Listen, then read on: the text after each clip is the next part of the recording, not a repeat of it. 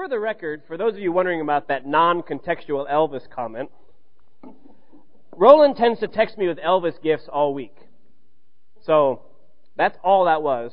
Although, I, I'm tempted to take a poll. Who would like to see you lead as Elvis?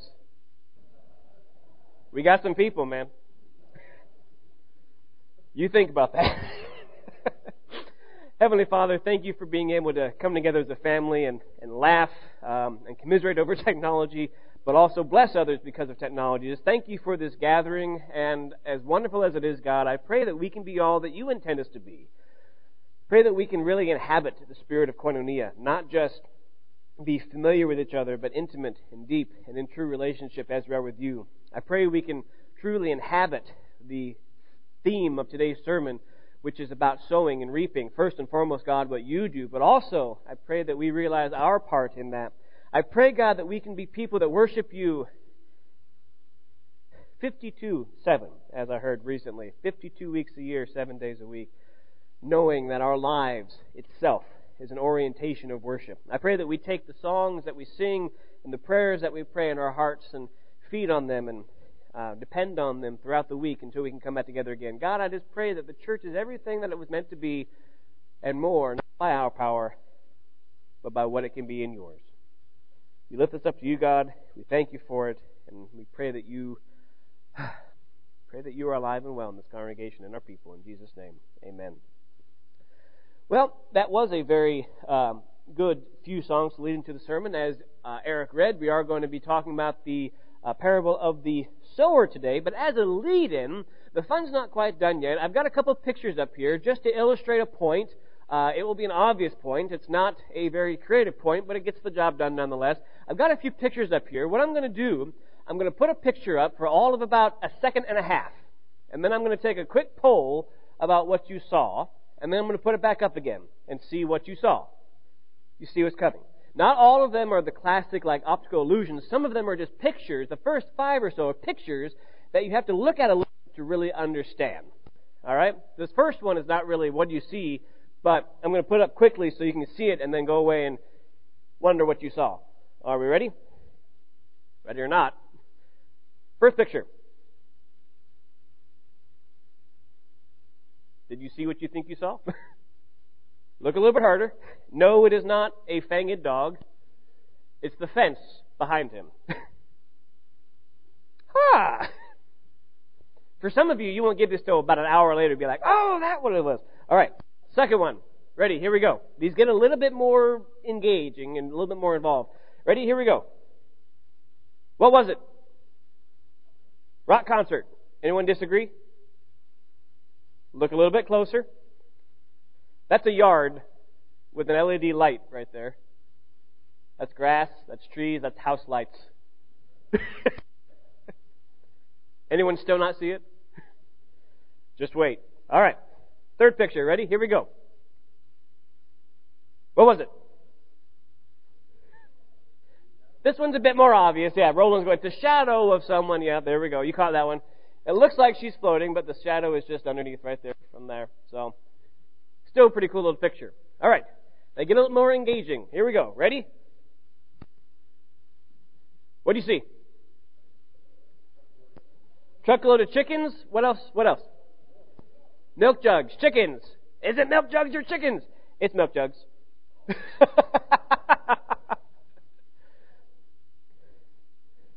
I want to know where he's going, personally. I mean, whether he had chickens or milk jugs, I want to know. All right. Here we go. A Couple more. Ready? Here we go. What do you see?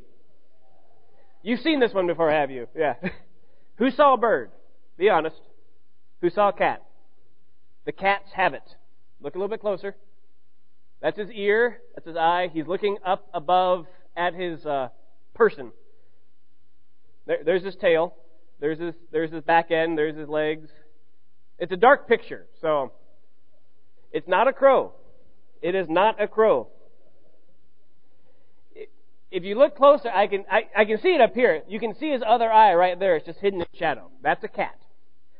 Whether or not believe me or not, look it up later. All right. like he's trying to pull a fast one on me already here. What's he going to preach then? I wonder. All right, couple more. Ready? Here we go. What was that? Who saw a cat? Who saw something else? The something else's have it. That is not a cat. That's a grocery bag. Plastic bag. Although it's pretty close, isn't it? All right. Couple more. Ready? Here we go. We're going to start getting into some optical illusions in just a minute. I, I think I have one more picture. Ready? Here we go. All right. What do you see? Now, this one, I can't tell you what you saw because it's both. If you start in here, horse's nose, horse's eye, horse's ear, horse's neck, or frog's mouth, frog's eye, frog's leg, frog's behind, on the shadow on the water. So, this is one of those cool things that it does depend. It can be both. Here we go. Two more. Next one. Done. What do you see? What do you see? Seal, horse, donkey. Well, you're all right, just about. If you see the donkey, it's supposed to be a donkey. There are ears, eyes, and nose down here. But if you saw a seal, here's a seal's face, his flippers, and his back flipper. Ah, I like that. Ah. All right. This is my favorite one, I think, right here. Which way is this figure spinning?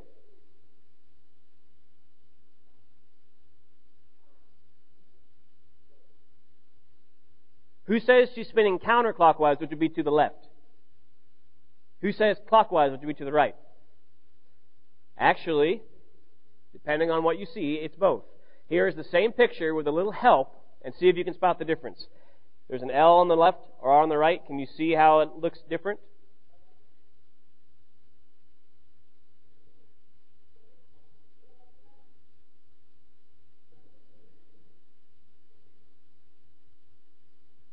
It's the same picture though, but your brain tricks you into thinking depending on which way you want, which way you think, which way the R's and the L help a little bit. All right, that's enough of that because that's kind of freaky. All right. Why start out with this? because one, it's fun. We haven't had a fun intro for a while. But then two is to illustrate something, especially with the beginning pictures where you think you saw something and then you are open to being corrected. Jesus employs not quite the same technique. Obviously, he didn't have gifts or didn't have pictures and memes, but he employs the same technique with the parables. In that he gives people a picture of something, and then quite honestly, as we'll explain today, he puts the onus, he puts the, the responsibility of doing something with it on the hearer. Whether that's to accept it as it is, which to some people it may look crazy, it may not at all look what they think it is or what he intends. To some people, they think that's just dumb which some of you may have thought that about my intro, and that's perfectly fine. You're right. Others, though, hear Jesus' words and go, even if I don't quite see it, tell me more. And we'll find out, spoiler alert, those are the types of people that Jesus is after, and those are the types of people that the parables are for. Although, this presents Jesus in a little bit of a different light than we often do. Let's delve back into the text this morning, as Eric already read. Thank you, sir. That same day, now keep that in mind for a second. We'll go into the context in just a second. that same day, Jesus went out of the house and sat beside the side of the sea. And great crowds gathered about him, so he got into a boat and sat down. The whole crowd stood on the beach. And he told them many things in parables, saying, A sower went out to sow. And as he sowed, some seeds fell on the path, and the birds came and devoured them. Other seeds fell on rocky ground where they did not have much soil. They immediately sprung up, since they had no depth of soil. But when the sun rose, they were scorched. Since they had no root, they withered away. Other seeds fell among thorns, and the thorns grew up and choked them. Other seeds fell on good soil and produced grain, some a hundredfold, some sixty, some thirty. He who has ears, let him hear. Now we are familiar with this parable. We're very familiar with this story. It's one that's taught and easily somewhat understood. Uh, by young people and, and often taught uh, as coloring books and, and such. It's good. Let's consider the context, though, just for a second. At that same day, the same day is what? Well, let's consider for a moment the entirety of Matthew so far and keep in mind and remind ourselves who Jesus is talking to. In Matthew 1 through 3, it's his beginning. The story of his birth, the story of him growing, the story of him coming and being baptized. From Jesus 4 through 9, from Matthew 4 through 9, he taught and preached the kingdom. This includes the Sermon on the Mount. This includes being in the desert. This includes all those things where he began to reveal what the kingdom of God was like and is like and will be. Now, he then sent 12 out to do that in chapter 10. He says, What I have taught, what I have done, what you've seen me do, do that. And we talked about that in a couple sermons ago, a couple weeks ago, a sermon called The Messengers. It's online if you want a refresher. Lately, though, more or less the same day that Matthew refers to, there have been diverse reactions to Jesus, haven't there?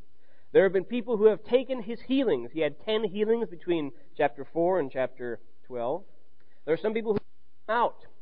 And yet there were some people also, as we looked at the last two weeks, that not only were apathetic to Jesus, there were them too, but antagonistic to Jesus. Meaning, the message which you are preaching last week, it comes from the devil, it comes from Satan, it comes from evil.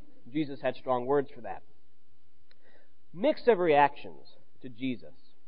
And so now Matthew chronicles the fact that in this spot of his gospel, Jesus begins to teach in parables, which he begins with the parable of the sower. We're going to look at three things today, more or less, wrap up in three things, and I want you to be thinking about throughout the sermon. Those three things, in uh, fact, are the seed to a sower, the seed of a sower, and the seed from a sower. The seed to a sower, the seed of a sower, and the seed from a sower.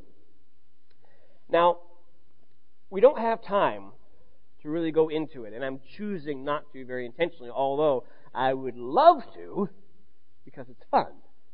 But for the sake of today, we have to realize two things about this parable. Number one, Jesus is using this parable as a meta parable, meaning he's actually using this parable to talk about all the other parables. What Jesus explains in this parable is what he's doing with the other parables. So Matthew starts out with this one as a as a uh, dictionary, as an encyclopedia, as a as a spoiler alert, as a warning, as a you know whatever you want to call it to the reader about ah, whenever Jesus has a parable, it still comes back to this principle, whatever he's doing. So keep that in mind as we read. Also, two things that are cut of the same cloth, two sides of the same coin. Not only by starting with this parable does Matthew engage most of the trade of the day, they were an agrarian society for the most part, very familiar with farming, cultivating, agriculture, and so this parable made perfect sense to everyone. Anyone stopping by and hearing it, it immediately would click in. But also from a Jewish perspective, and these are two sides of the same coin, by talking about seed and by explaining what the seed is later, this is what I'll kind of leave for you to explore in yourself and think about. Jesus is hearkening all the way back to Genesis 1. Remember, what happened in Genesis 1. And God spoke His word, and creation happened. Now, this may seem like a stretch, but we don't have time to necessarily delve into it. But any time in the Jewish thinking that we talked about seed and the Word of God, this is garden language. This is creation language. The Word of God creating something somewhere intentionally. The Word of God coming and creating, the Word of God sustaining, the Word of God being powerful enough to do something. God creating the world by His very Word. Just keep those two things in mind as we continue through this parable. The disciples came to him and said, Why do you speak to them in parables? Not to stop right there. The text is acknowledging right away that the disciples catch on that Jesus is being kind of unclear he's saying something, but it's like, what are you talking about? Now, if I were a disciple of Jesus, I might say, why do you speak to them in parables? Hey, just a few days ago you gave them the Sermon on the Mount. We got a crowd here. We got people. Go do that thing again. That was good. But Jesus answered them, To you it has been given to know the secrets of the kingdom of heaven, but to them it has not been given. For the one who has, more will be given, and he will have an abundance. But from the one who has not, even what he has will be taken away. This is why I speak to them in parables, because seeing they do not see, and hearing they do not hear, nor do they understand. Indeed, in their case, the prophecy of Isaiah is fulfilled that says, You will indeed hear, but never understand. And you will indeed see, but never perceive. For this people's heart has grown dull, and with their ears they can barely hear, and their eyes have been closed, lest they should see with their eyes and hear with their ears and understand with their heart and turn, and I would heal them. But blessed are your eyes, for they see, and your ears, for they hear. For truly I say to you, many prophets and righteous people long to see what you see and did not see it, and hear what you hear and did not hear it. Now, on the one hand, it seems we have Jesus being very open and very gracious and being very harsh and judgmental on the other hand. What is he talking about here? Let's go through this for a second. In verse 11, and to you it has been given to know the secrets of the kingdom of heaven. Who's the you he's talking about? His disciples and apostles, those who are following him, those who have given up their life, in a sense, to follow him at this point, those who have literally left jobs and left families to you. Verse 13, though, that's why I speak to them in parables. Who's the them? It's everyone who has been dealing with the last couple days or weeks or however long his ministry's been going at this point. It's them who, yes, it includes the people who have responded well, but more so, I think contextually, the them, especially with the judgment that he wreaks on here, because seeing they do not see and hearing they do not hear, nor do they understand, the them are the Sadducees and Pharisees, the religious elite, those who think they know. Those who think they're good in the kingdom of God. Those who think they know who God is. It's that them that Jesus is referring to. So on the one hand, it's been given to the apostles, those who have followed him to know the secrets of the kingdom of God. But otherwise, to them who think that they're good or not, it is hidden. Hopefully that helps a little bit. Let's word, let's work on this word just for a second. This word secrets is the Greek word mysterion. But, in fact, it means the exact opposite of what our word mystery means. This word specifically means a revealed mystery. It has the same context as the word apocalypse or apocalypsis that Revelation comes from. It's something which was hidden, but yet has now been revealed for those who are in the know to know about it. It's kind of like a riddle, kind of like those pictures. If you see it right away, you wonder about it, you might not get it. But once you know, you know. Some people can't see the horse, they only see the seal or the, or the frog, whichever one it was. Once you get it, though, or a 3D picture, once you're able to see it, once you're able to get it, you can't not see it. That's the context of this word. It's nothing that's hidden. It's what was hidden, but has now been revealed so that the people who see it can see it and can't unsee it. It's interesting that he uses this word when it comes to the rest of the context, because obviously the context implies that the people who are trying to see what the apostles are seeing cannot. Those who are hearing what the apostles and those who follow Jesus are hearing do not, and they don't understand. And he quotes Isaiah 6. By doing this, he's making a very bold proclamation. He is saying that Jesus, he himself, has taken the modern day role of an Old Testament prophet. We know our Bibles here. How often were Old Testament prophets heeded and listened to? All the time, right? Yeah. Specifically, Isaiah, Jeremiah, Ezekiel, the, the, the major prophets in this time frame, they preached and preached and preached, and very few listened. In fact, although the Old Testament prophets would constantly give cautions and warnings to kings, to those in power, to the religious people who once again thought they knew better, those who thought that they were fine in with God, those who thought, I know what God wants, those who say, ah, because I am king or because I am this, God can't touch me. The Old Testament prophets are saying, you think you are fine. But you are quite the opposite.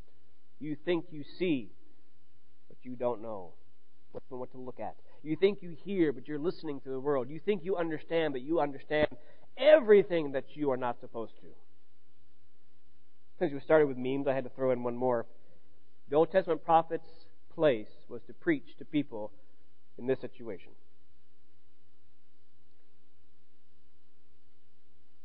A bit multi-layered when talking about church, maybe. I'll let you make that assumption. In essence, he's preaching to people who think they are on the path to heaven. And the prophets, and now Jesus says, Oh no. So blessed are your eyes, for they see, and your ears, for they hear. For truly I say to you, many prophets and righteous people long to see what you see and did not see it, and hear what you hear but did not hear it. Jesus is talking about the nature of the people that respond to him. There are people that hear what Jesus says. They have all sorts of reactions. Specifically, in this case, he's talking about parables, right? He's saying that some people will respond to this and say, that is dumb. He's just talking about planting and watering and gardening. Everyone knows that. What message does this guy have? Anyone ever guilty of that? Thinking about something, seeing something, and going, well, that's stupid, or that's dumb, or that's not important, and moving on before you have a chance to understand it? Jesus is saying this is how people will react. Some people will say, he's crazy. Why? Because they want him to be crazy. This is the combination of these is how the Pharisees reacted last chapter. They can't deny what's going on in front of them. They can't deny Jesus' miracles. So they do something ridiculous and say it's the power of Satan. And Jesus is going, house divided against itself cannot stand. But yet Jesus says some people, when they hear his word, will say, yes, or at very least they will say, wait, I want to know more. I want to know more. This is why it's often said that Jesus' parables were code, or speaking the kingdom in hidden meanings or symbols.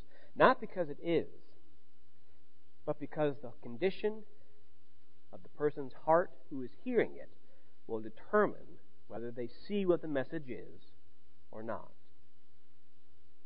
The interesting thing is, so often we take Jesus to be the role of someone who's supposed to make all things clear, to explain all things, to show us exactly the road, to not hinder anyone, to not, um, you know, parse anyone out. All are welcome. He's here for everyone, except that this parable, this passage, this scripture, this example shows us that Jesus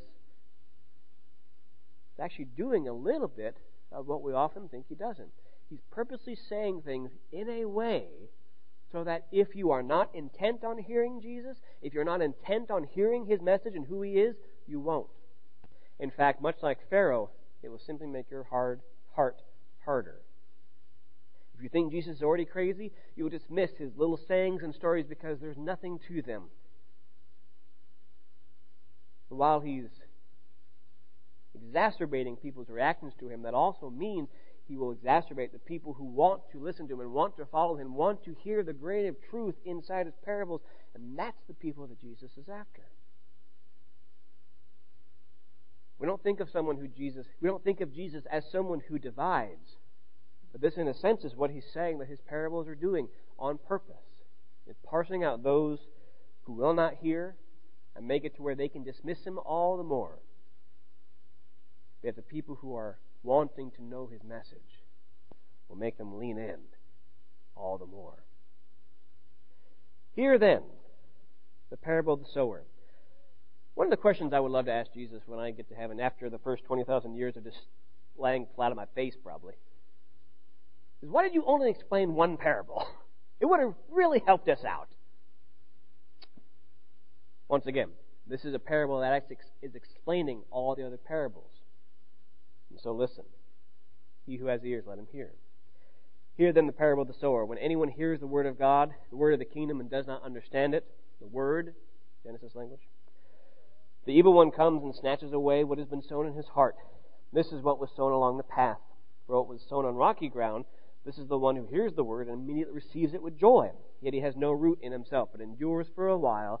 And when tribulation or persecution arises on account of the word, he immediately falls away. As for what was sown among thorns, this is the one who hears the word, but the cares of the world and the deceitfulness of riches choke the word, and it proves unfruitful.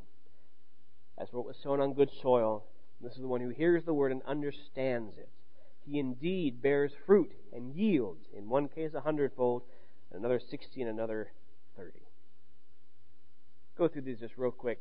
Make sure we understand what he's talking about. It's not hard necessarily to understand, especially when he explains it, but Anyone who hears the word of the kingdom and doesn't understand it, the evil one comes and snatches away what has been sown in his heart. This is what was sown along the path. The best thing Think about what this is, is the evil, the principalities and powers of the very world itself.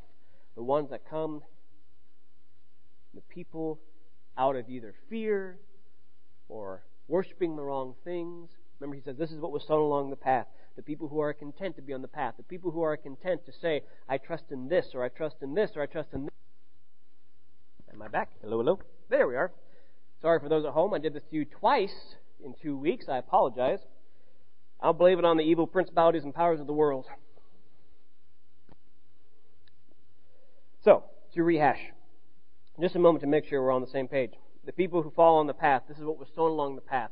The path of people who are content to worship and be a part of and place their trust and place their contentment, their joy in the things of the world. Not necessarily bad things. It's interesting whenever Paul later on talks about the evil, well, the principalities and powers of the world, he never honestly says that all of them are bad. In fact, he says some of them are necessary.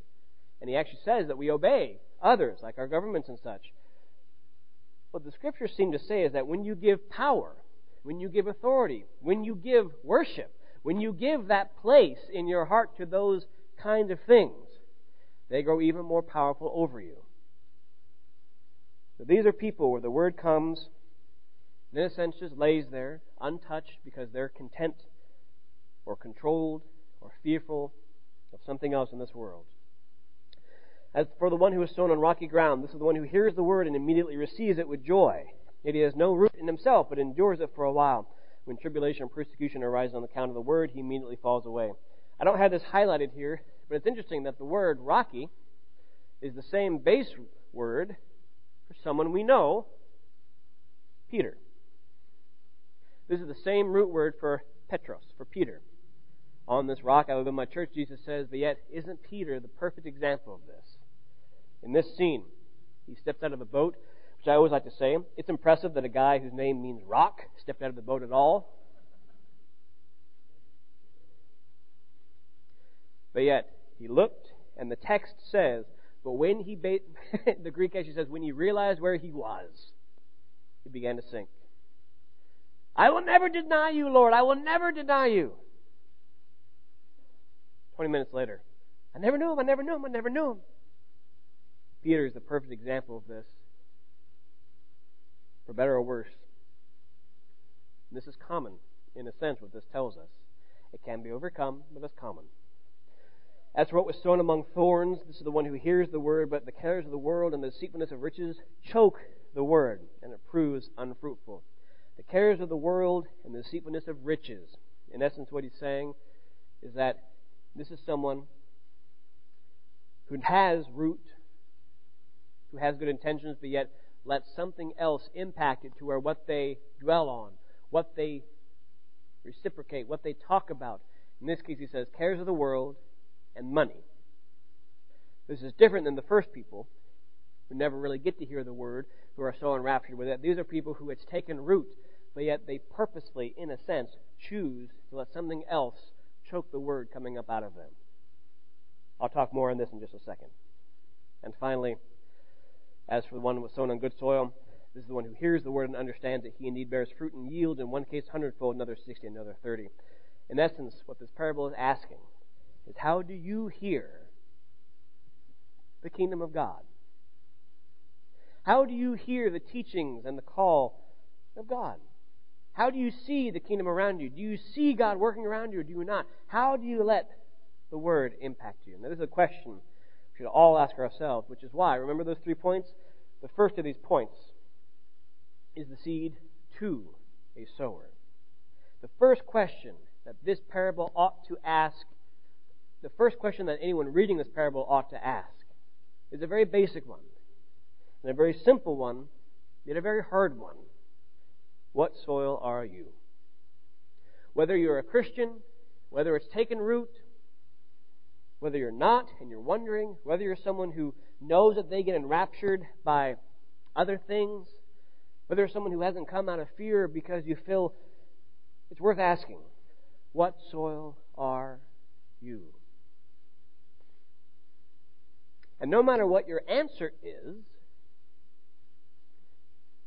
one of the principles of this parable that the parables prove is that you indeed can change what type of soil you are.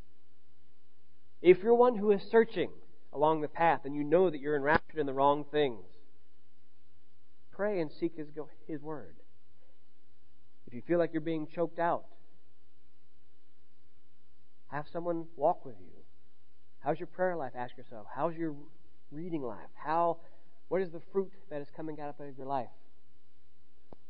If you're one, I'll talk about this one in just a minute, who tends to let other things get in the Word of God, get in the way of the Word of God, ask why. In essence, ask, what does it take for me to become good soil by the mercy and power and grace of God? The second two, however, continue the line of the parable the seed of a sower. You see, at the end of this parable, it says that he who grows in good soil multiplies a hundredfold, sixtyfold, thirtyfold. And so the question we must ask ourselves is what type of seed is coming from us? What type of seed is coming from us as people, us as a church? Is there seed coming from us at all? And the question still applies.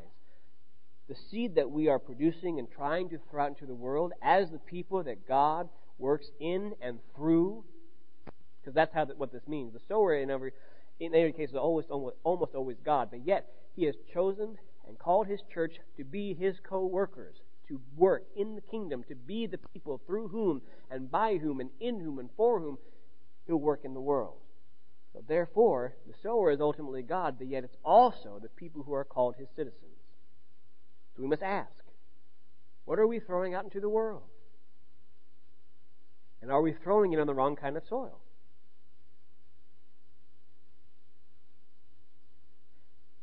Meaning, practically, what are we doing? Are people responding? Are we spending time in the wrong places? All this I can't answer necessarily for you, but you can pray. You can ask God for wisdom. We must intentionally reciprocate as God has planted in us His Word. Continue to do that. As we talked about this morning in adult class, that doesn't have to be big. Sometimes it's just giving a cup of cold water in His name. But we must intentionally do it. That's what our calling is. The third one, however, is the most serious.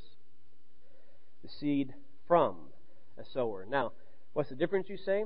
Well, the second question makes us ask Are we throwing any seed out there at all? Is there anything of us at all to be thrown out? The third question we must ask is What kind of seed are we throwing? And this is the one I kept referring to that I will get back to.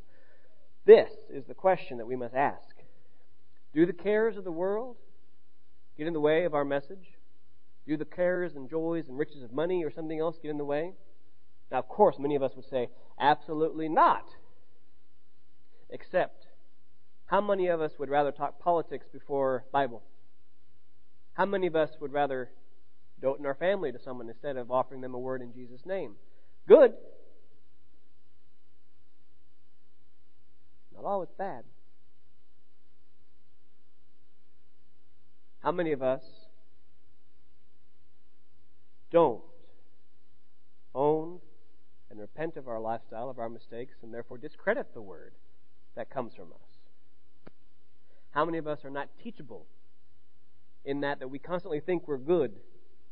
When someone tries to say something, we go, hmm. These are the questions that the parable of the sower makes us ask because it's the question that the rest of the parables make us ask. We must always, first and foremost, ask is the point of this parable happening in me, for better or worse, but then also, because we are God's co workers in the kingdom, because the church is through whom God works in the world, not just through whom, but through whom He also does, we must ask is this parable what my life does in others? Is this parable someone I am? Or do I let politics or sex or money or news get in the way. Whenever Jesus says, Let he who has ears, let him hear, He's not talking necessarily about a call to everyone. Because obviously that's what someone who thinks he's dumb or crazy would think. Well, everyone's got ears. Crazy prophet. He's saying, Do you truly seek what I am telling you? And do you truly seek to be the people that you can be in me? I do pray that we constantly thank God, but also open ourselves to hearing more and more and more of the Word, not just from preaching, not just from reading, but truly God's Word in our hearts. But also, I pray, truly we are intentionally aware of not only the seed to us, but the seed that's of us, and the seed that comes from us, for the glory of God.